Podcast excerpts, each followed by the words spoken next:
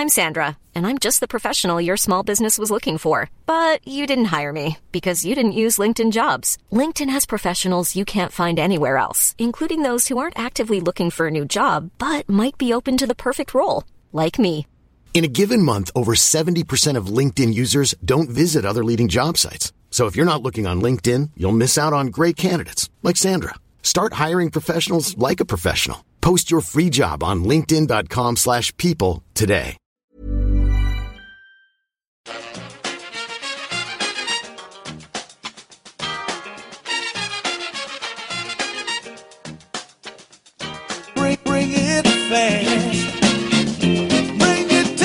Hello and welcome back to the EPL Roundtable. I'm your host Kevin DeVries, and as always, if you'd like to reach us at the podcast, you can do so by either tweeting us at EPL Roundtable or emailing us at EPLRoundtable at gmail.com.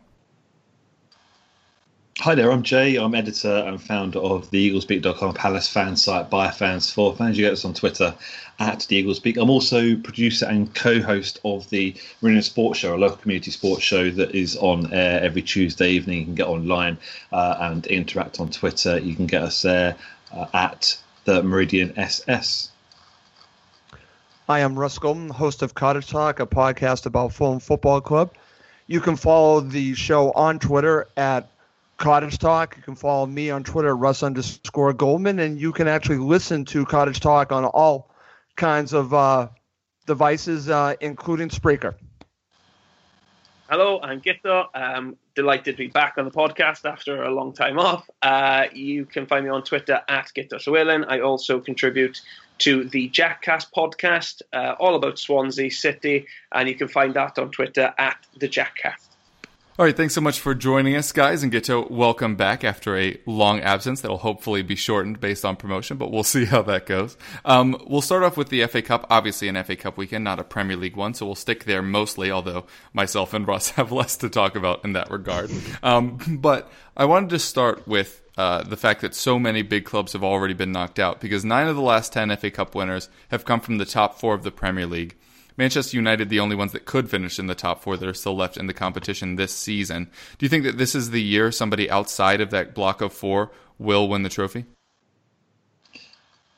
Well, obviously, from a Palace perspective, there's vested interests. So um, I, I, I'm going to say yes. I, I think for clubs like Palace and, and, and Guto on here probably agree Swansea to a certain extent as well, but Wolves, Brighton, Watford, it's a massive opportunity. I mean, United play Chelsea tomorrow night, and I think a lot of fans looked at the drawing eh, for the fifth round, particularly, and saw that United and Chelsea were drawn together, and thinking it's got rubbing their hands together, thinking if we if we can get a kind draw in next round, which is exactly what Palace had. No, no offence to Doncaster, uh, a League One side playing really well, and they weren't easy to get past today, as as you guys saw. But we did a professional job, got through, and the opportunity is there. We're in the last eight.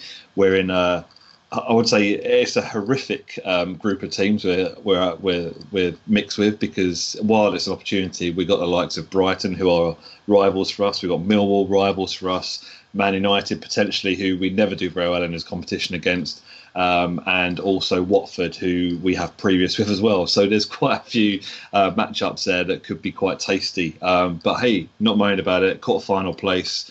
Uh, I think that's just the third time uh, since 1990 that we've got into the quarterfinals. So, you know, perhaps history is on our side. But I think from a Palace perspective, it's it's a massive opportunity for us. You know, being a Premier League side, a lot of fans look at the Premier League thinking it's a bit boring. You know, trying to survive each season is a bit boring.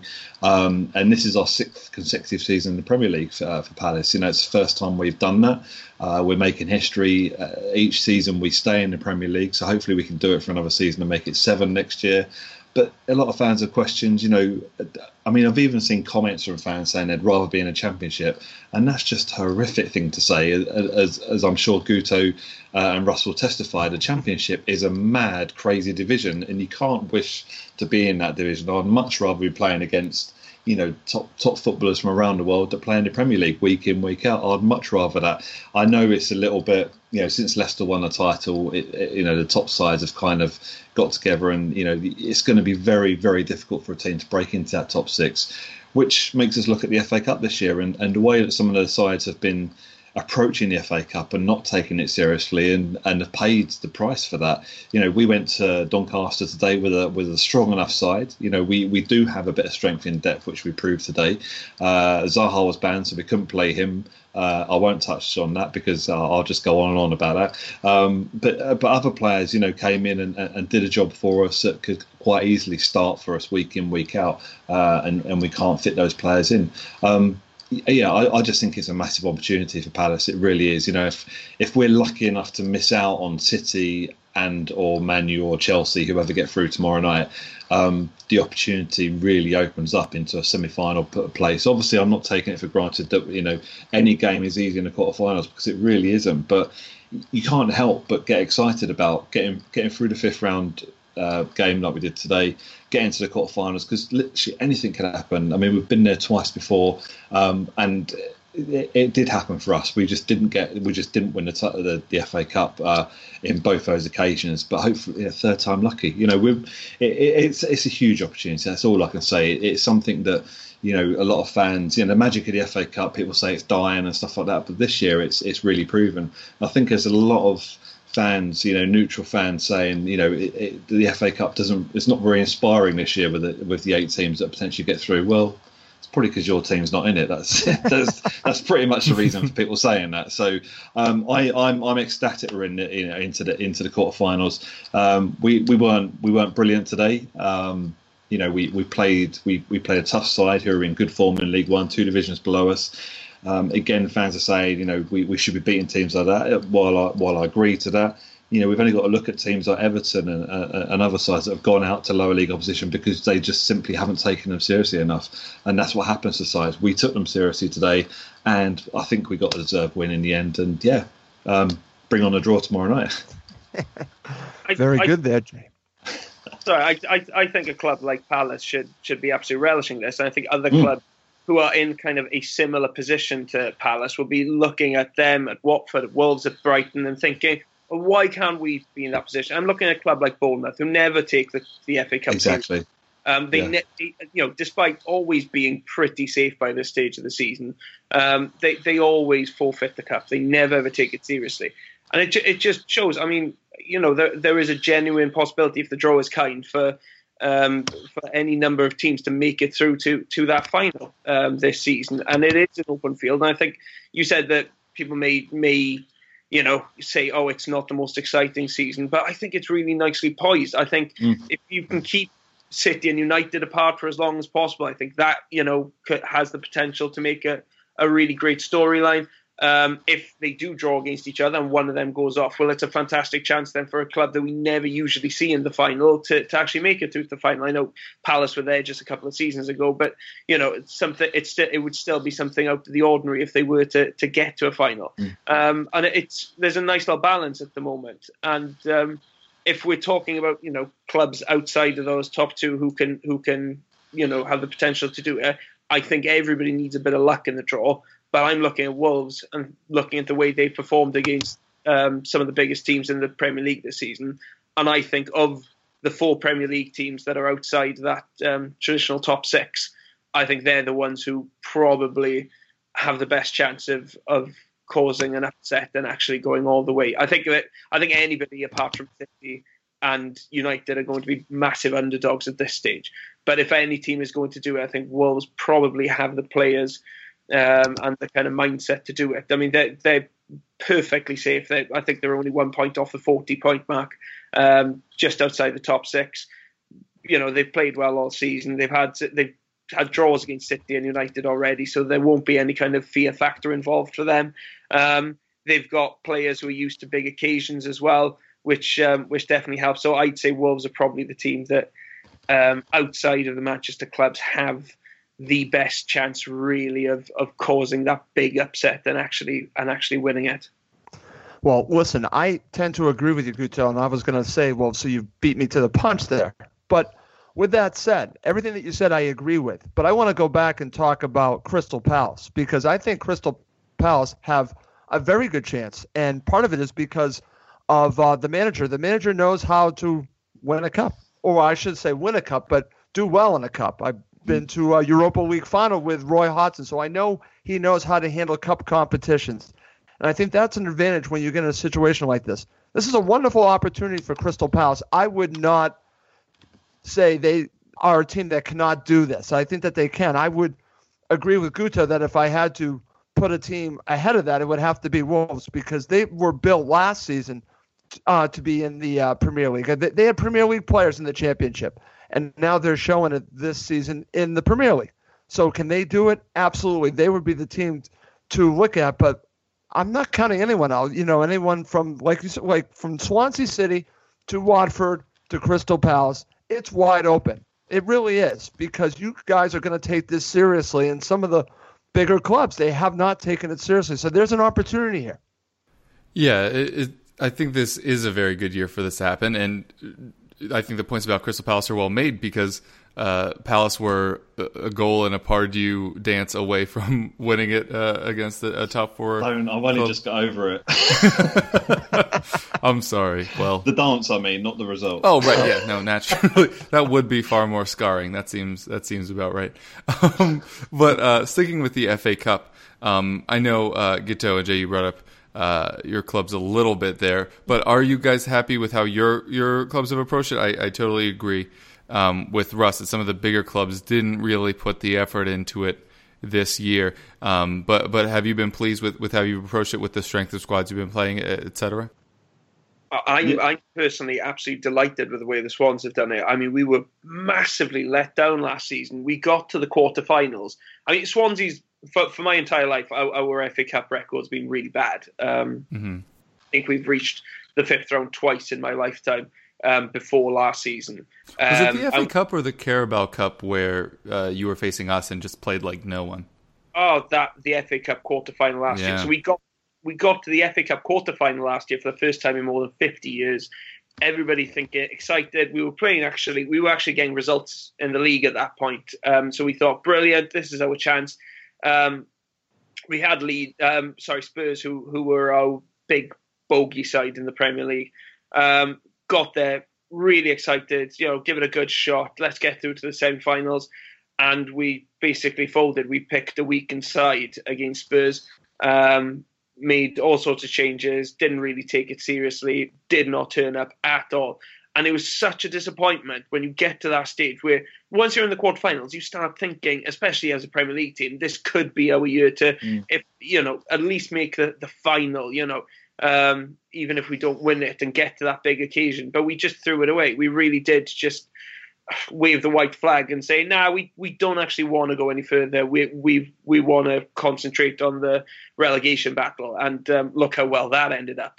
Um, so it, it was such a massive letdown last season. It was like a betrayal. I'll be honest to, that we just didn't take it seriously and didn't take it show it the kind of respect we all felt it should. And so far, at least this season, we've shown a heck of a lot of respect. We've picked um, strong sides in, in each of the rounds. Um, you know, we've we've um, today again. I mean, we switched keepers, but apart from that, it was probably the strongest team um, that we had available to us. Um, and um, you know, we've we've really seen it as kind of yeah, let's let's let's take it seriously. Let's let's give it our best shot and see where it goes. And it's it's led us to our only our second quarter final in more than 50 years. Um, so I'm absolutely thrilled, and it means actually because we've, you know, we're quite we're about nine points off the playoffs at the moment. Um, they were always a bit of an outside shot, but now you know with every passing week we look less and less likely to get into those playoff spots. So if we lost today, we would have really had nothing left to to to look forward to this season. It would have been just just basically see out the rest of the season and plan for plan for the next one. Um, now we've got we've still got something to look forward to, and it's because we have actually taken it seriously. We've gone, we've taken on clubs like Aston Villa, who you know have greater resource playing resources than we've got, uh, and we've beaten them because we took it seriously and they didn't. Um, and yeah, it's it's fantastic because a, a, heck of a lot of the clubs above us in the league have not taken it seriously. They've you know they they've gone out in the earlier rounds um, okay, they've got playoffs to, to chase for, but then you look at the other clubs around us in the table who've got nothing left to play for this season, and um, I'm sure they'd love to be in our position with a quarter final coming up. Yeah, on our championship show, they've talked before about how like deep cup runs can really impede momentum being built in the league to try to push for those playoff spots? It sounds like you're not really disagreeing, more just saying that it doesn't really apply to Swansea here. Yeah, exactly that. I mean, we saw with Bristol City last season um, that you know they, they got to the semi-finals of the um, League Cup, and that did seem to take quite a lot out of them. They're in a similar position this season um, in the league, um, doing they they're doing probably quite a bit better than they were at the same stage last season. But um, I don't think Bristol City's fans are going to be devastated that they're out um, in um, at this stage of the season. Um, I think they'll be quite well. Just you know, obviously they'll they'll like to have won um, against Wolves, but I I you know they're not going to be too disappointed because they've got a, a, a really important few months left where they can get into the playoffs and get into the playoffs on form, which is the most important thing as well. But you get to this stage of the season, um, so yeah, a lot of teams in the championship to say they've got bigger fish to fry. They don't need the distraction of the cup. The getting to the Premier League is more important, and I get that. Um, but for a club like Swansea, who's who have at best an outside chance of getting into the playoffs and who are perfectly safe um, and definitely aren't going down, um, yeah, it's it's it's brilliant for us. We've we've not got we can actually put most of our resources now into the FA Cup, hopefully, um, and that can become sort of the main thing in our season. Fair play to Swansea though, because I, you know, I think it, it, would have been easy for a club like Swansea to to want to be challenging for promotion to the Premier League. To easy for them to decide not to, you know, not to put out strong sides in, in the FA Cup. So fair play, and, and a similar position to us because you know, we we have we have brought in some fringe players for, for, for certain games, but you know, for the most part, we've played Wilfried Zaha, who's arguably our best player. Um, you know, in, in, most rounds that we that we've played. So, you know, there is an argument there that you know we have played strong, strongish sides, but we have used uh, strength in depth. You know, we've got two really good goalkeepers. Um, that you know not not a lot of difference between them. So there's no reason why they, they can't be chopped and changed. Um, other areas where we've we've had injuries like James Tomkins we were we were never going to risk him today. Uh, Mamadou Sakho uh, went down injured last weekend so we were never going to risk him today. But other than that we we've put out we fielded um, you know strong enough sides. What annoyed me more early in the season is a team like Leicester who faced Man City in the League Cup they lost the game on penalties, but they played such a weakened side. If they'd have played their first team, you know, why would a team like Leicester, who've got no threat uh, or, or, or don't seem to have any threat of relegation, well, they have been sinking down the table recently, but no no threat of relegation from the Premier League, but don't actually go for a cup competition, even if it is against City. You know, City, you know, aren't you know they're they're human. They have had blips this season why couldn't they have gone on challenge? They could well be playing a cup final next weekend if you know if they'd have gone for it. Um, as we've said, you know teams who haven't taken it seriously have been knocked out, and you're seeing now that the teams that have fielded stronger sides and not taken the lower division sides for granted are, are, are in the quarterfinals um, by merit. The interesting thing is that you know the bigger sides like City, uh, United, and Chelsea all have uh, European um, competition still to play in. So whether that's gonna you know that's gonna get get more complex as as, as the next few weeks go on. Um, so whether that's going to impact that impact them in terms of their team selection and stuff like that may play into the hands of you know the FA Cup and, and, and certainly the hopes of the likes of Palace, Watford, Swansea, Brighton, and the like. But it, I, I don't I don't understand why teams don't go for it. And, and Guto has already mentioned the fact that you know teams like Watford, Brighton, Palace, and, and Wolves in the Premier League particularly you know, why not? You know, what other than surviving the Premier League, what else is there to go for? Get some silverware. I've I've spoken to Wigan fans before, who and Portsmouth fans who um, who would who wouldn't wouldn't change a thing from winning the FA Cup. Um, even though they find themselves, you know, um, Wigan in Championship and Portsmouth in, in in League One, you know, they they've gone through some really bad times since they won the FA Cup, but they would not change a thing because their name is on the FA Cup. Palace can't say that. I can't say that as a Palace fan.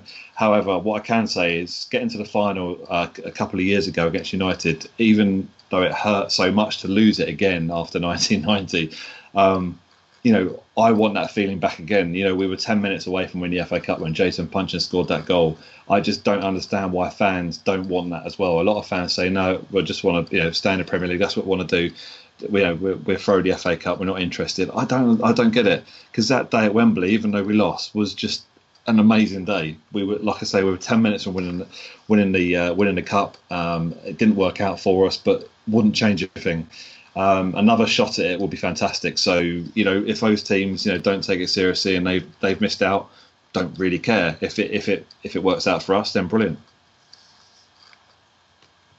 Yeah, specifically for Palso, have you been pleased with how you how you've set up and played? Because uh, against us, it still felt like you were doing that kind of hybrid squad thing that Premier League clubs do, where it's like this team in theory is good enough to beat theirs, mm. and if we go past yeah. this, then we'll really start investing. Do you feel that that's how it's been handled?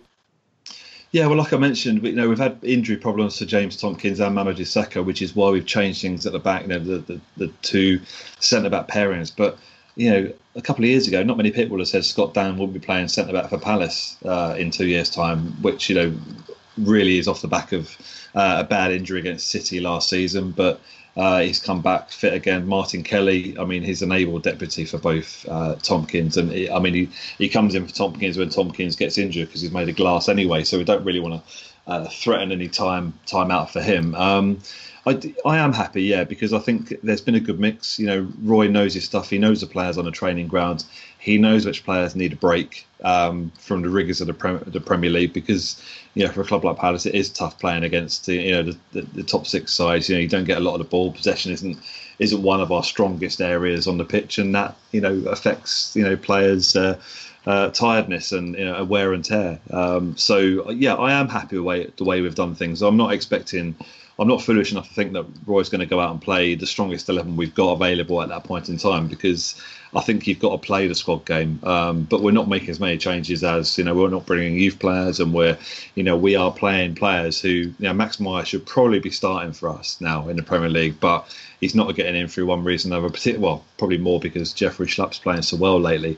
Um, but, you know, other, other players like Martin Kelly would probably get into a fair few other Premier League side, centre uh, centre back. So would Scott Dann. So you know, I think you know while we don't have a multitude of riches, we have a core of 20, 20 odd players that we can call upon. Who you know, while our first first choice, you know, our first choice is is pretty strong. Um, you know, we do have players able enough to step in and uh, and do a job as as was shown. I mean, we didn't need our first team uh, against uh, Tottenham, did we? Really, Kev? So.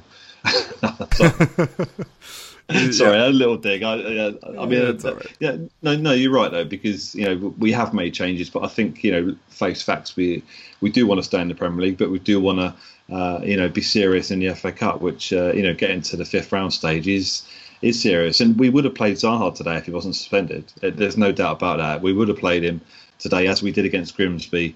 Um, so yeah, you know, we would have played um, a stronger side if, if Wilf was uh, was fit today. So you know, fair play to Roy. He knows his stuff. He knows the players. He, he sees them on a training ground. He knows which players to put out. Um, as a Premier League side, we do have you know the opportunity to call on a, a, a squad of players. We have a core, like I say, 18, 19, 20 players. Um, uh, elsewhere other than that, you've, you're, you're dipping into to, to youth players, but we, we haven't gone down that route. So uh, I think we've yeah we've we've done we've done it the right way. You know, not not completely the strong side, but you know we have played we, we have played the right selection for the teams we've been up against, and we've done the job so far. So uh, long may it continue. Yeah, Russ. Unfortunately, your FA Cup uh, journey a little bit shorter with a loss to Oldham. You did rotate pretty heavily, but I'm sure you we thought that that team was strong enough to beat a League Two side. And I think that's uh, the issue that I have because it is good enough. It, it, they should not have lost that, but that just showed what Fulham. I know it's funny to say that, but there are two matches that just show me why Fulham are doomed this season. One was against Oldham, the other one was against Palace. Because nothing against Crystal Palace, I have a lot of respect for Crystal Palace, but that was a match Fulham needed to win, and uh, they did not react well after going down a goal. And uh, credit to Crystal Palace, they took it to Fulham in the second half and deserved all three points. But the problem with Fulham is that they just don't have enough leaders on the pitch, and uh, there's no continuity, there's no togetherness, there's no identity. And uh, the older match showed that, and certainly the Crystal Palace match showed that. As we say on Cottage Talk all the time, where did the identity go? Identity left when they got rid of Slavisa Jokanovic, and some fans don't want to hear that, but there really is no identity under Claudio Ranieri. He's trying to do a job, but the team that he has, again, doesn't have, I think, the skill set to play the way he wants them to. So when I go back and look at Oldham, they should have destroyed Oldham, but that was not the case. And same thing uh, when I look at Crystal Palace, that's a match that on paper Fulham should have gotten something out of, but they didn't. Uh, a lot of that has to do with Crystal Palace, but there's the part of it that has something to do with Fulham. And uh, the FA Cup just proved to me that there's something really wrong with Fulham Football Club. Yeah, it, it's not it's not been a great time at all. But uh, at, at the time, did you have any issue with the team selection? At the time, if I'm being honest, no, because I thought that team was good enough, like you said, to beat a League Two side. And um, I like what Jay was talking about because I understand why he's talking about wanting to get back to the final and win it this time. Because when you get that close, you want to go back. And I don't understand Definitely. if any fans don't want that that Jay wants because mm. I would want that. I would want to go back and I'd want to say, okay, it's time to correct what we didn't get done the first time. So I totally understand that. Listen, I, I went to Wembley for the championship final. It's different than an FA Cup final, but to win that is amazing. And Jay, honestly, I hope you get that opportunity to have that feeling because it's truly special. It is. Thanks, man. Yeah, now we've all discussed a lot about how certain clubs didn't really seem to invest in the tournament this season, and it has kind of seemed like uh, it has really declined in terms of importance, where the fans still want it, but especially with a manager like Pochettino, whose boss is Daniel Levy. Do you think Daniel Levy cares about making sure that we have the Champions League money, or do you think he's worried about lifting a cup? Or for a club like Fulham, I know this wasn't exactly the situation, but right. with a relegation fight like Guto, like you were saying with Swansea last season, is that not far more important? Um, both for clout, but also financially. I mean, staying in the Premier League saves you all that money. Um, if you get promoted out of the championship, you get a load of money. If you make a top four spot, you get loads of money. Is that really as simple as this is? That the reason that these big clubs aren't really invested in the FA Cup or the Carabao Cup is just the finances for winning it don't match anywhere near the ones that you get uh, w- within the league? I think it does come down to money, but as you said Kevin, it's money in different ways. For the teams that are fighting in Europe, it's about getting more money in, in that direction. So you put more of your resources there. For a team like Swansea last season and Fulham this season, it's about staying in the league. So you're thinking of the financial ramifications there. So it is about money. It, you're right, Russ. It is, and and to be honest, I still say now money is killing the game because you know the gaps are getting wider. Uh, they really are. I mean, you know, Leicester winning the title was a real was a real shot in the arm to clubs like Palace and you know any any club in the in the top two divisions even you know seeing Leicester win the title. But you know those top six clubs have now closed rank effectively, spent more money than ever before. You know since Leicester won that title, and it's it's highly unlikely that will ever be um, ever ever happen again. Um, and, and obviously, you know, the, the, what what comes out of the Champions League and European competition now, and a lot of talk about a European Super League. That I, I think, to be honest, personally, I see that happen at some point because the the longer that the top six sides push the Premier League for more rights, more money, because they're being shown more on TV, and that's what the teams that people want to see. You know, the other side of the world, etc it's just going to leave the Premier League in an untenable position, and you know, it, it, football will end up eating itself at some point. It, has got the bubble's got to burst at some point. and you know, I've, I've been a football fan since the since the late eighties. Um, followed Palace since the late eighties, and and football has changed in it's unrecognisable now to what it was then. And I'm, and I'm not saying money has been a bad thing because you know I'm supporting a club that are in the Premier League and, and we're spending money to try and keep up with you know the other 20 sides in that Premier League. I say other 20 sides. We're talking other other 14 sides, really, aren't we? Rather than uh, trying to keep up with the top six. But um, I don't want to be negative about it because, it, but I, but I think the football has changed, you know, for the for the worst, really, um, because it's it's no longer a game.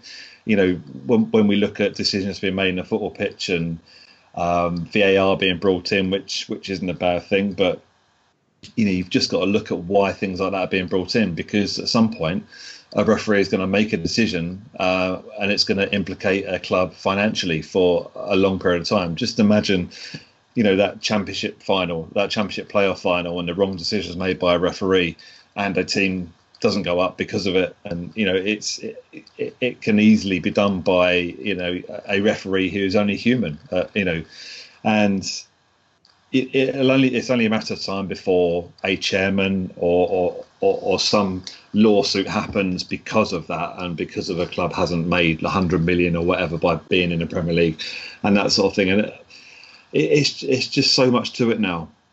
And like I say, I hate to be I hate to be negative about it, but you know I, I love the game of football as, as much as the next person. But it, it, it's it, it's changed an awful lot from what it used to be, and it's it's so much more about the money rather than the actual game itself. And you know, just watching a game, you know, it's win at all costs. And yes, that used to be the case, but not not as much as you know the, the some of the acts that happen on the pitch and things like that. And it's it, it's just yeah, it, it's just crazy. I've gone off topic a little bit, I know, but it's just it's just something close to my heart because football is is a game at the end of the day, and you know, and, and fans seem to take it fans take football seriously, which which is fine. I, I, I, get that completely, but why not enjoy it as well? You know, Palace fans tonight have had a lot of criticism for the atmosphere they created at Doncaster tonight, and the atmosphere in the Premier League is is pretty dead. You know, we, we go to games up and down the country, and you, you, probably see it on TV as well. When you're watching live games, you can hear the players talking. That shouldn't be happening. There should be an atmosphere at grounds. And Palace fans have been criticised for um, for the atmosphere at Doncaster today, which you know for, for the way that you know some of the ultras dress in black and uh, and have worn bandanas and stuff like that. What is but they're creating atmosphere. The noise was there for the whole game today, enjoying supporting their club, supporting their club into a quarter final, making a real atmosphere about it. It's what Selhurst is all about when when teams come to Selhurst you don't really get that in the rest of the Premier League. Huddersfield have, made, uh, have given it a good shot this year. They've got a group of fans who who get behind it, but it just seems to be so serious now, and you know it's it, it's just so far removed from from what it used to be from uh, you know years ago when the Premier League started. It, it kind of that's you know, kind of when things started to change. I mean, I think it was Leeds won a title before the Premier League started in '92, and you know, it's but since then it's it's all been very different. But uh, yeah, gone off on a tangent a bit, little bit there, but maybe opened a can of worms to you guys. But yeah, I, I kind of think it's yeah, it, it's very different now. Yeah, I, I, I definitely think it's it's the money and just I think the importance has been placed on um, the the Premier League, not not just Premier League, but the kind of Champions League and getting into Europe and and things like that. I, th- I, think the big clubs will will always just focus mainly on um, on on Champions League qualification, and the rest of the Premier League will always just concentrate on staying in the Premier League more than anything else. Because even clubs who have no danger of going down, I mean, even even I mean. Look at Watford. Watford made changes for for the um, QPR match the other night. I'm I'm not quite sure why. Watford may get a you know a, a European spot through the league fine, you know, but I, I, yeah, it's it still puzzles me that they didn't put out their absolute strongest team for for QPR. Um, it's yeah, it it is a weird situation where every club outside the top six is totally and utterly uh, focused on on just staying up, really, and that's their main objective. Apart from apart from ironically a club like Wolves who've just come up from the championship and kind of see greater things for themselves in the future. So so try to aim for that.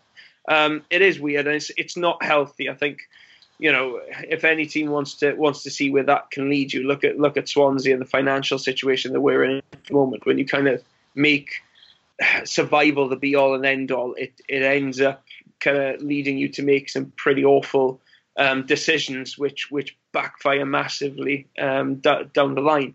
Um, same same goes for a club like Newcastle. I mean, you look at somebody like Mike Ashley, who is happy to spend when they're outside the championship because he's just desperate to get into the Premier League. But then once he's in the Premier League, he's just kind of happy just stay hovering above that dotted line. It's it is a weird and unhealthy situation that everybody is just uh, putting all their resources into just staying just above the three worst in the league. It, it, I don't think it makes for a good product as far as the um, uh, the Premier League is concerned, and it, it, it you know it does severely damage the FA Cup as well. But this is what, and it is down to the TV money that, that's involved. That that's what's driven it more than anything else.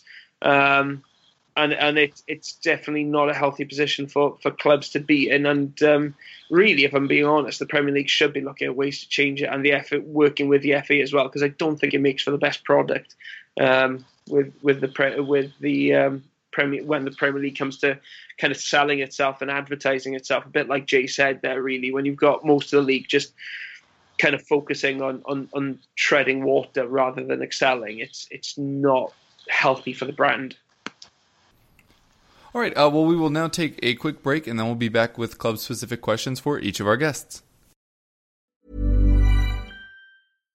If you're looking for plump lips that last, you need to know about Juvederm lip fillers. With Juvederm Volbella XC and Juvederm Ultra XC, your lip look, whether it's subtle or bold, can last up to one full year with optimal treatment and no additional maintenance. Find a licensed specialist and see if it's right for you at Juvederm.com today. That's J U V E D E R M.com. Add fullness to lips in adults over 21 with Juvederm Volbella XC or Juvederm Ultra XC. Do not use if you have severe allergies or a history of severe allergic reactions, or if you're allergic to lidocaine or the proteins used in Juvederm. Tell your doctor if you have a history of scarring or taking medicines that decrease the body's immune response or that can prolong bleeding. Common side effects include injection site redness, swelling, pain, tenderness, firmness, lumps, bumps, bruising, discoloration, or itching. As with all fillers, there's a rare risk of unintentional injection into a blood vessel, which can cause vision abnormalities, blindness, stroke, temporary scabs, or scarring.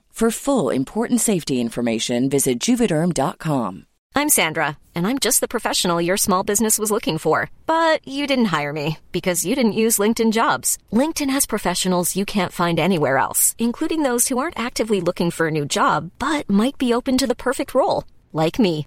In a given month, over 70% of LinkedIn users don't visit other leading job sites. So if you're not looking on LinkedIn, you'll miss out on great candidates like Sandra. Start hiring professionals like a professional. Post your free job on linkedin.com slash people today. All right, and we are back. Jay will lead in with you with Crystal Palace. Um, obviously, the the biggest uh, deadline day deal probably was your very last minute acquisition of Michy Batshuayi. Uh, what is, what has your impression been of him uh, in his few minutes at the club already?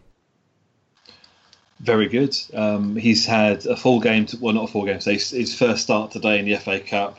Um, he was starved of, of, a fair bit of service today, though. Um, his two cameos that he made in the previous two uh, Premier League games against Fulham and West Ham, he, he, he looked so lively. I mean, he, he, he created the second goal uh, against Fulham. Sorry, Russ. Um, uh, with very, That's very okay, quick feet. yeah, uh, with very quick feet, great shot on a turn.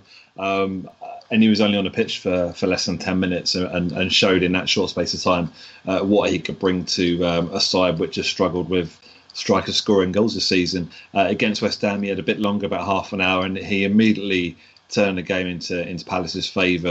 A, a, good half an hour, and his link up play was uh, was brilliant. Um, didn't see the same today against Doncaster, but I think we were quite reserved um, in terms of putting out professional performance to make sure that we got through this game today against Doncaster.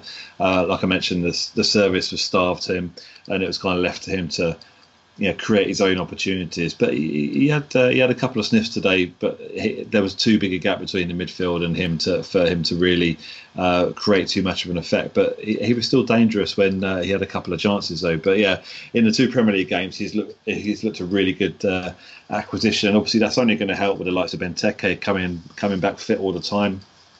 Uh, we also have Ayew as well. Um, so and, and Connor Wickham as well. So we got we've got a strike force of uh, four four actual strikers now. So um, if if some of those could uh, uh, uh, uh, you know chip in with some goals between now and the end of the season, then that'd be great. But I think I think Batshuayi would be a real catalyst for that. You know, coming into the club uh, fresh, he scored goals at Dortmund, didn't have as good a time at Valencia. Um, a lot of clubs were, were were after him in January, um, a typical deadline day signing for us. I say deadline day; it was gone eleven o'clock uh, when it was finally confirmed. But um, but yeah, a really good signing uh, for us, really, because it's something we needed in a, in a position we needed um, just to boost the ranks and yeah, still a bit nerve wracking being three points above the relegation zone at the moment when we've picked up some good points in, in recent weeks, but some of the teams below us seem to keep keep doing the same, unfortunately. But um, people keep saying we should have enough to be away from that bottom three, but we don't seem to be able to create a, a big enough gap to, to actually pull away. But obviously, the good thing is that you know us winning games and, and others as well. Um, we're, we're bringing other teams into it, which you know can only be a good thing. So um, yeah, so that's sure we're very happy with that. It was kind of a, a bit of a left field signing. Um, it was believed to have been West Ham were the main protagonists of the signing uh, from Chelsea, but we ended up being the ones to, to add him to our squad list. Uh, we made two other signings in January.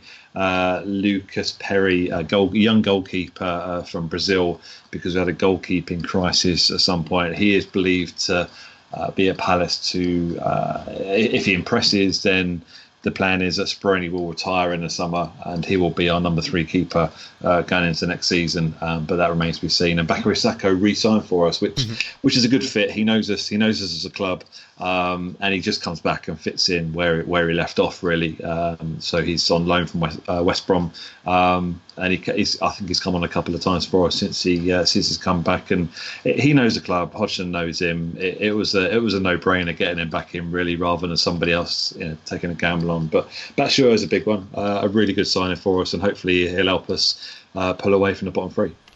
Yeah, you brought up being uh, just three points above the relegation zone, and I actually had that written down as, as kind of my follow up question for you already. So uh, you set that up kind of perfectly.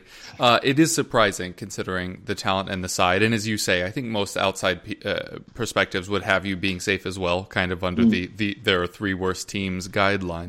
Um, but is there anything that needs to change in order for you to like definitely secure your place in the Premier League, or are you thinking just kind of keep rolling as you are, and then by the end of the season you should be fine? I think integrating Batshuayi into the side, although um, he, you know, he's already shown promise in, in the two games I mentioned uh, just now. Uh, Benteke being back fully fit, he looks lively, bright, um, looks like a real pain to the opposition defences in in, in the uh, couple of cameos he's made uh, since he's come back from injury, which is really positive for us. Unfortunately, Connor Wickham's taken a uh, taken a knock and he's he's injured again, which is a real shame for us. Um, Ayew has improved, I have to say. Um, uh, could probably add a bit to, to the Ayew uh, comments, but I think he really struggled at the start of the season. It's taken him a while to uh, to acclimatise to, to how we play because the way Palace play doesn't kind of lend itself very well to a striker. Um, and we have actually we played uh, two strikers up front, uh, actual partnership, which I haven't seen Palace play a partnership up front for a very long time. We seem to play as with a lone striker, and then we uh, more, probably more because we have Andros and uh, and Wilf in the side. You know, we kind of have you know quick attacking players coming from the midfield, which you know helps support the front man. Um, so the way we play doesn't really lend itself to to having a striker who you know gets played in all the time, and you know it's more about having a striker that will you know feed you know the, the attacking players coming from coming from midfield like Wilf and Andros and Schlupp and uh, and and the rest really. So um, yeah, I, I the comment I hate fans say is that we're too good to go down because we're just not. Because if you don't get the points and you're in the bottom three, then then you're going down. Let's face facts, but we shouldn't be there, um, but we are. Um, we're there for a reason because we've just not scored the goals. It'd be nice to be able to resolve that home form, which you know we have in, in the last couple of home games. We, we seem to have struggled because our setup is far better for playing away from home. Uh, we seem to play on the break. Um, I think we're the only team that have really threatened Liverpool at Anfield this season. Uh, really t- took the game to them and uh, and exposed them. I'm very surprised that other clubs haven't kind of followed suit in a way uh, since we uh, since we did that. Didn't come out with three points, but that's kind of how we play our football. And a lot of teams come to Selhurst now and, and defend and start off with a with a very strong back line and, and try and nick a goal um, and we're not that great at breaking teams down at home. So that's what we have to get better at between now and end of the season. But the last two home games, we have been better. Um, Batshuayi was a protagonist the last couple of games when he came on as sub. Um, so hopefully, you know, with, with, a few more options like that, we have that, uh, you know, we can do that a bit more at home. We do have um, games on our side. We've got we've got games against the likes of Brighton, Bournemouth, Cardiff. So you know, winning those games and we'd be fine. Um, but obviously, that's not the Palace way. we we'll probably have to go and beat uh, you know a couple of the other sides like City and Arsenal. So uh, we'll, we'll, we'll see which way we're going to do it. But um, I'm hopeful we'll be all right. We do have enough talent on our side to be able to do it. But I, I'm not I'm not going to say or fall into a trap and say we're too good to go down because we're, we're clearly not. I I think it's one place up for grabs now. I think um, apologies, Russ. I think Fulham do look a bit stuck at the moment in, in that second spot. I think Huddersfield are pretty much gone already. It's a real battle for that third spot, and Cardiff are making a real fight for it. And fair play to them because a lot of people had them down by Christmas. Um, so it's going to be interesting between now and then. But like I say, the points that we've picked up in recent weeks has brought other teams into play. Uh, we've just gone above Brighton, which is which is great for us because you know we're not uh, we don't get on with Brighton at all, uh, and we've got to play them as well in, in a couple of weeks' time. So um, we have we have the fixtures to be able to get ourselves away from trouble, and it wouldn't surprise me if we end up finishing 11th or 10th or something like that, which is what we did a couple of seasons mm. ago. So I think Newcastle um, yeah. similar last season, we're like in the yeah. relegation fight and they finished like That's 11th, right. I think. Yeah, uh, I think they finished tenth and we finished eleventh. Oh, wow. crazily enough. Yeah, crazily enough. It's yeah. I mean, we say the championship. Not good for crazy, you last year. Strengthens strengthens your point right now. Exactly. Fair enough. All right. Well, great stuff from you, Jay. Uh, Guto coming to you. It has been a very long time since we've had you on. Obviously, since your uh, sojourn down to the championship. Uh, so for for the outside fans looking in, things seem to have been going crazy ever since then, and arguably a little before then. So, what's been happening at Swansea since we last spoke? Oh, everything. Uh, I mean, just just to update people. I mean, we went down from the Premier League last season. Uh, we sold uh, vast the vast majority of our highest earners, um, many of whom were on a heck of a lot of money, um, and all that money basically was tied into Premier League TV money. Um, the club the the accounts show the club had become entirely reliant basically on the money that we were getting from the Premier League uh, in, in, TV money. And uh, of course, when we got relegated, that that instantly um, halved. And so, you know, you're talking half the club's income just disappeared overnight. Um, and, and, you know, we, we, we had to absolutely sell, sell, sell just to kind of try and balance the book. So we've tried to regroup with the remnants of the Premier League squad, which got relegated. Um, a lot of players we didn't really want at the club, but couldn't get rid of. Um, and then a lot of young players. And you know, in, in fairness, um, we've had a pretty uh, a pretty decent season, uh, all things considered. I think most Swansea fans are happy with things on the pitch. Uh, we're playing better football much much better football. We're actually enjoyable to watch again, which hasn't been the case for the last few years. Um, Graham Potter is working wonders with you know very little support from um, from upstairs, um, and uh, despite a backdrop of real um, unrest among fans and dissatisfaction with the way the club has been run over the last few years.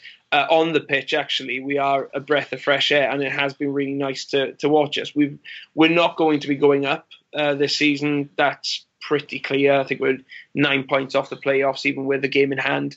Um, so the the chances of us going up are very slim. We haven't won three games in a row this season, so inconsistency really is has hampered us. Um, and I can't really see us doing a Fulham, uh, i.e., you know, putting together a really fantastic run of form uh, late on to to try and storm. Well, not just top six, but they nearly stormed the top two.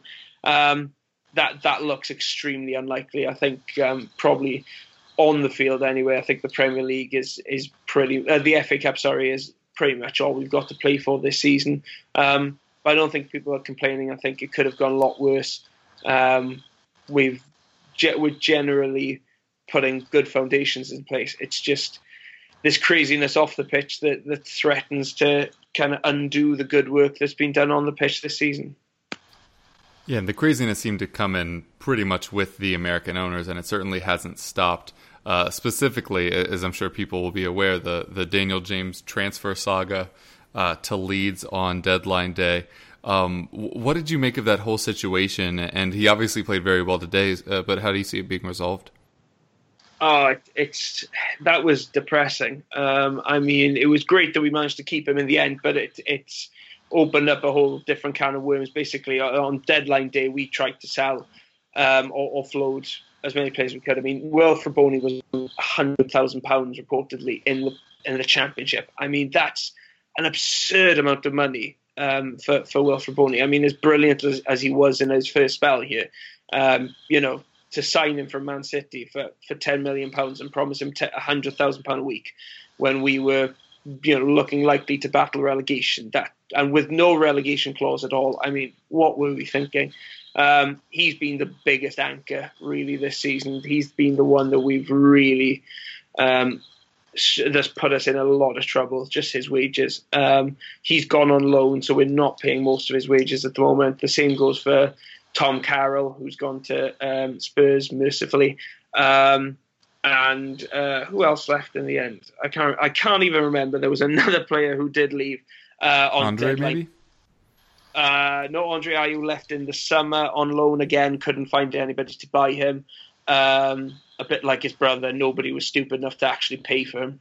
Uh, we had to we had we had to offload these players. Um, it's yeah, but the one player then um, who looked certain to leave was Dan James, who uh, Leeds had been chasing um, and had made their number one priority in January. And he was up in Leeds. He had reportedly, you know, done all the the promotional video and the and the photos, etc. And then just when the final details needed to be uh, ironed out, uh, our chairman at the time, Huw Jenkins, um, just did not pick up the phone. He refused. He kind of switched his phone off and stubbornly said, "Yeah, we're not we're not negotiating on this." Um, and that's why it didn't go through in the end, which is actually a very old tactic of Huw Jenkins, which he used to use quite a lot. Back when fans liked him, um, uh, but this seems to have been kind of one last uh, middle finger in the direction of the American owners uh, on his part. The American owners seem to be the ones who were really pushing that move, uh, which which would have annoyed fans so much because I think we can, we can accept you know the likes of. Uh, you know the, the, the likes of Alfie Mawson being sold to to Fulham, um, you know J- Fabianski being sold to West Ham. You know, very good players, but players who we understand we can't really keep hold of when we're in when we go down to the championship. Um, but the whole idea was that we were going to rebuild and rebuild around youth. And here you have a fantastic, lightning fast, brilliant dribbler um, playing on the wing. Um, very young, uh, you know, a full Welsh international. Not just already. fast either. He seems to have a really good touch. Oh yeah, yeah, he's a brilliant dribbler. He is a brilliant, brilliant dribbler. Um, his you know, still got quite a bit of development to go, but there, there are there, every sign points to him being a, a Premier League footballer in future, There's, and, and, in the near future, if I'm being honest.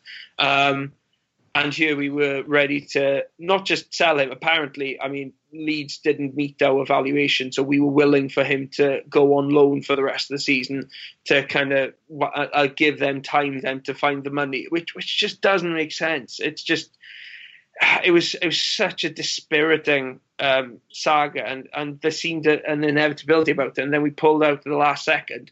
Um, he stayed with us until the end of the season. Now, who knows? You know, the, the, the owners will still want to cash in on him at the end of the season. And the worrying thing for me is that if they're willing to cash in on on Daniel James, they're probably willing to cash in on anybody. Um, and we've got a lot of young players at the club at the moment who've got bright futures ahead of them, who are developing very quickly and will keep developing. The likes of Connor Roberts, who had a fantastic first half of the season, slowed down slightly, but you know, for the first half of the season, was probably the best right back in the championship. Um, Ollie McBurnie is one of um, the best young strikers outside the Premier League. Um, you, you've got then Joe Rodon at centre back, um, who's really looked solid um, this season. So you've got a lot of very good young players there who've come through the club, and we were meant to be kind of building around them for the future. Um, and it just it, it it would be it would feel like we were returning to short termism again. Um, if we were to just sell these the, for, to, you know the first time anybody comes in with a decent offer, um, and I, there's a real fear that you know, in the summer, Dan James will will be entering the final year of his contract unless he signs a new one in the next few months. There's a real fear that again they're going to want to cash in on him, and and once you know we've seen before with Swans, once we set the precedent with these things, uh, it's very difficult to to change that, and they'll just keep selling and selling and selling, and you know the fans have actually been very supportive of the rebuild and, and the idea that we have to sell off the, the top earners and, and build from scratch. Um, we accepted, yeah, we're not going to be challenging seriously for promotion this season, possibly not next season, but we wanted to see that kind of long term vision back at the club, um, that long term planning, and selling our best young players, the uh, undoubtedly the best thing the club's got going for it at the moment. Um, at the first chance, it it would just kill fans. It really would.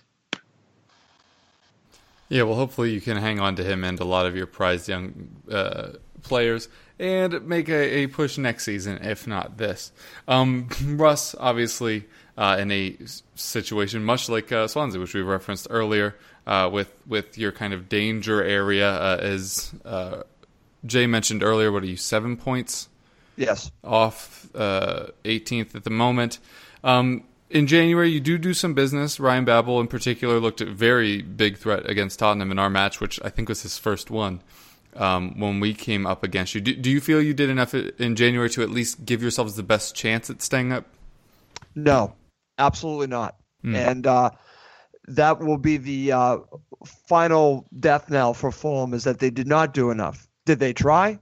All indications is that they did. They actually had a couple players that they were going to bring in at the last minute, but as we know on uh, deadline day, things fall through, and it looks like a couple deals fell through at the last minute. Including one what like Guto need- situation where the French club just stopped answering phone calls.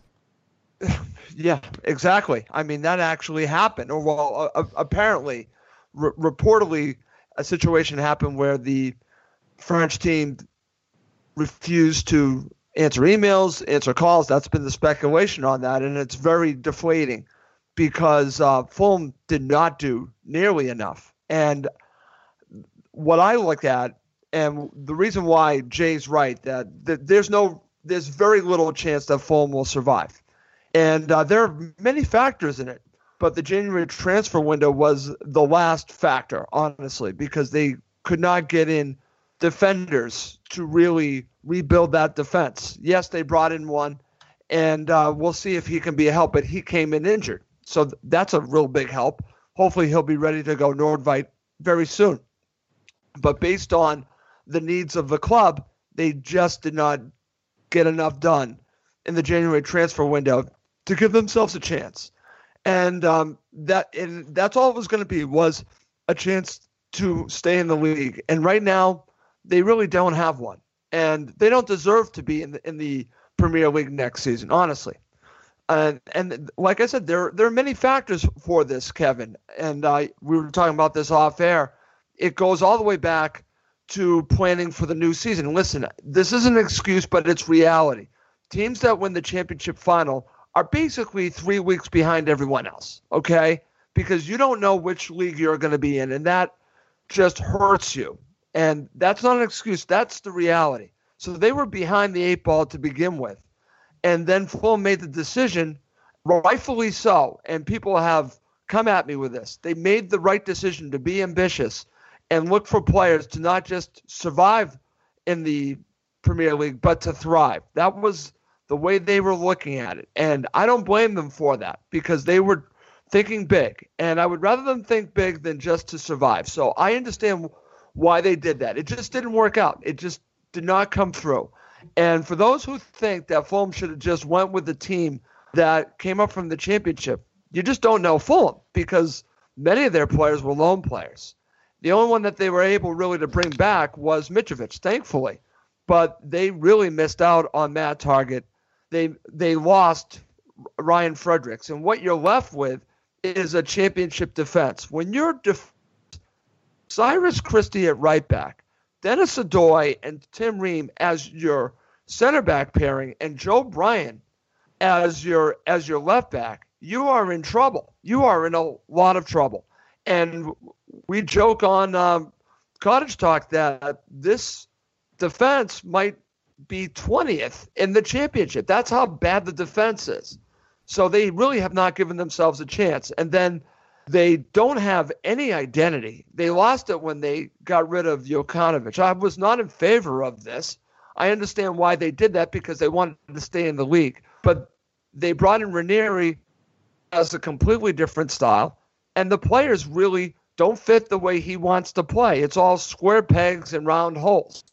Um, the biggest indicator for me that Fulham were not going to do anything the rest of the season was watching Ranieri with his starting 11 and he plays Tom Cairney on the right. Anyone that has watched Fulham knows that he cannot play wide. And if you're going to play him wide, I know Ranieri has all this experience, won the won the title with uh, with Leicester City, and is a wonderful manager.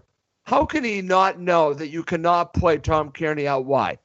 And that just indicated that this was not going to be Fulham season and we are likely to go down. And I would be highly surprised if they can figure this out. They don't have the players to play under Ranieri, and it's just been basically just a dumpster fire, Kevin.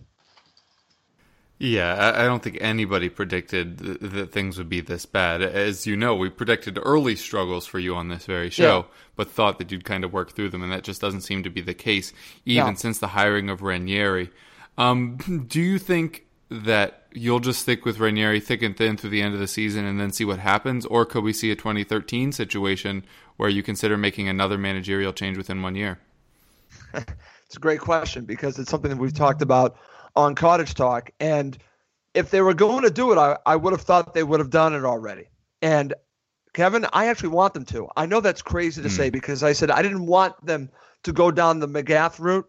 But the problem is that what Ranieri's doing right now is doing absolutely nothing to their chances to stay in the Premier League. Again, it's the wrong fit with the players that he has. If ownership wanted Ranieri, they basically should have bought, I'm not kidding, seven to eight new players to play specifically for Ranieri.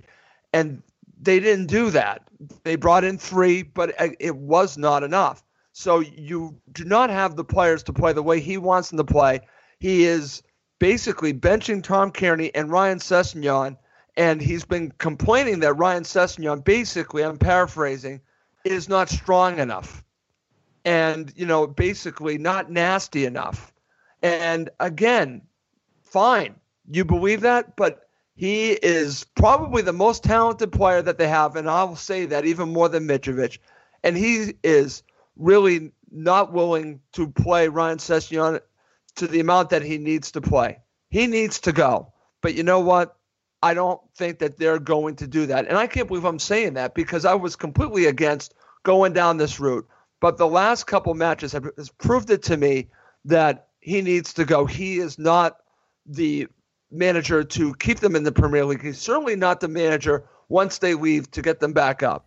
They yeah, that was going to be my question: is if you did yeah. replace him, would you rather oh, get somebody not. that would follow you down?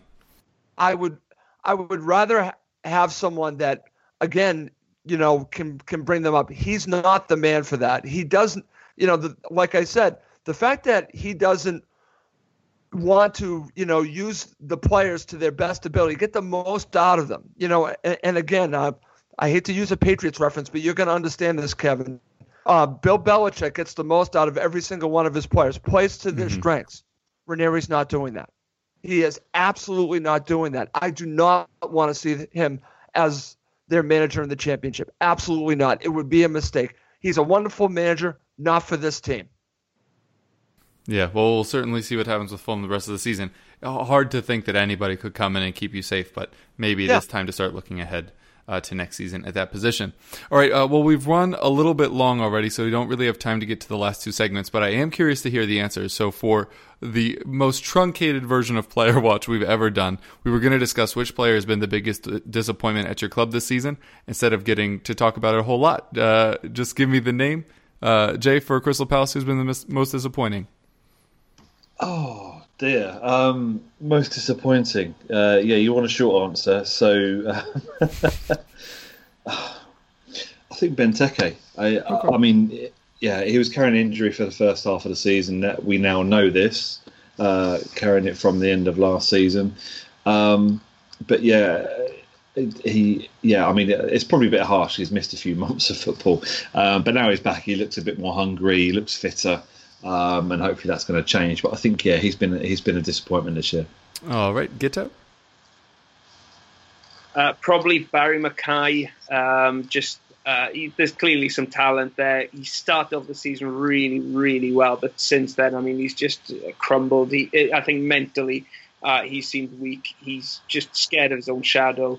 Um, he, he, just doesn't look confident at all on the ball, and just doesn't look like he's ever going to do anything. Um, re, and uh, you know, they, we haven't had that many disappointments, but but he really has failed to to hit the mark. Surprised you didn't say nothing, but maybe there just weren't ever expectations there in the first place. Uh, actually exceeded expectations because he's always been rubbish, but actually in the championship, he's, he's okay. about his level. Yeah. Uh, all right, and Russ, we'll wrap up with you. This is probably the hardest of the lot. Who's yeah. been the most disappointing at Fulham? Well, if I can't say the entire team, which I'm not going to say the entire team, I'm going to basically give it a tie to two players for different reasons. I'm going to say Jean Michael Seri because he came in with a huge reputation, just hasn't lived up to it. He's been better lately, but it just hasn't worked out to where he was what Fulham supporters expected him to be. Um, in fact, I, I really thought that he would turn out to be a player that was going to dominate from central midfield. It just hasn't worked out that way, but I, I think a, a lot also has to do with the players around him. It just has been a mess. The other player, fortunately, is going to be a lot of that has to do with injury. Uh, he has been injured. He came to Fulham injured, and he is injured now. And uh, not having him available regularly has basically screwed up Fulham's defense. And like I said, a lot of this isn't his fault, and some of it is the fault of Slavisa Jokanovic, who did not like how Mawson played apparently, because he was refusing to play him in a good portion of the time that he got healthy. And so for me, it's Mawson and Seri and uh, Ty. Interesting stuff for sure. All right, that will do it for us today. But guys, thanks so much for coming back on. Really appreciate it. If you'd like to tell the folks where they could find you, now would be a good time. Yeah, pleasure to be back on uh, the podcast. Um, you can get me at the Eagles Beak on Twitter. Uh, articles going online on a daily basis, and we'll have one online uh, with the statistics statistics from today's FA Cup win. Uh, and also, uh, feel free to tune in to uh, the Meridian Sports Show, which is on local community radio. You get it online. You can find us on Twitter at Meridian SS. We have a new ethic of playing bands who um, don't normally get the airplay they deserve uh, this year, and it's working really well. And obviously, we talk sport and, and, mostly football as well, and we go on off on tangents a little bit like I have tonight, to be honest. So, uh, apologies for that. But if you want more of that, then uh, then tune in every Tuesday night for me. Uh, yeah, thanks for having me back on again. Uh, you can listen to the latest episode of the Jackcast, which will be recorded tomorrow night. That should be up uh, before the end of the week. You can find that on Twitter at the Jackcast. And again, my name is Russ Coleman, host of Cottage Talk, a podcast about Fulham Football Club. You can follow us on Twitter at Cottage Talk, and also like Score Goldman. And the um, podcast is wherever you can get podcasts. And I uh, recently moved to the uh, hosting site is Spreaker, so please feel free to check us out on uh, Spreaker. All right, thanks so much for joining us again to, today, guys. It was an absolute pleasure as always, and we hope you keep listening.